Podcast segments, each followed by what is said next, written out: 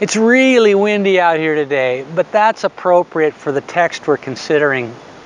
John chapter 6 verses 16 to 21 describe an event that took place after Jesus fed the multitudes when he withdrew from the crowds to be alone in prayer.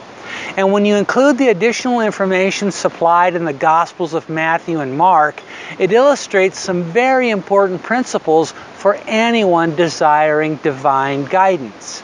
It says that around sunset, Jesus told the disciples to get into a boat and sail in the direction of the town of Capernaum, which wasn't very far away along the north shore of the Sea of Galilee. And at first, they probably just hugged the coastline, assuming Jesus would catch up to them on foot. But by nightfall, they still hadn't seen him, and a powerful storm came up, which they battled all night while it forced them more than three miles into the middle of the lake.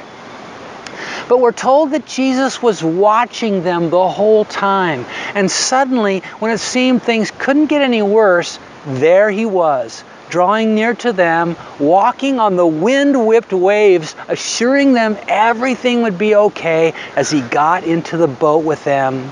And immediately after that, the storm miraculously ceased, and they found themselves at the quote, land where they were going. Only it wasn't Capernaum, it was Gennesaret. Why the storm? Why the change in destination? Well, let's talk about it. Most of us deeply desire to live our lives in obedience to God's will. We want to follow the path He's laid out for us, but much of the time we struggle to know what that is, primarily because we're looking for the wrong things. We're looking for a route that takes us along the path of least resistance. We don't want to face any obstacles, uphill climbs, or bad weather.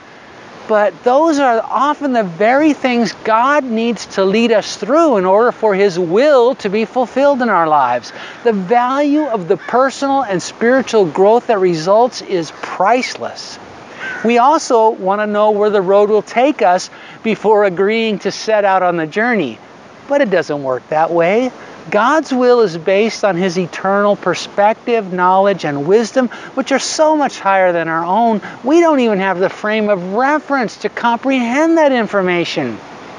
And if we could, we would be tempted to plot our own course and leave him out of the picture altogether, which brings me to the bigger point. With God, it's all about the journey, not the destination. The relationship, dependence, and faith we develop along the way are his priority. Here are some things to consider regarding divine guidance. In the same way that Jesus set the disciples toward or in the direction of Capernaum, it almost always begins with less clarity about the ultimate destination than you want. God can usually only give us enough of a glimpse to get us pointed in the right direction. But that's really all we need because, number two, what's really important is that we just keep putting one foot in front of the other, taking one step or one oar stroke at a time. Remember, it's all about the journey. And number three, don't panic or lose heart when a storm comes up and you wonder why Jesus doesn't seem to be coming to your rescue.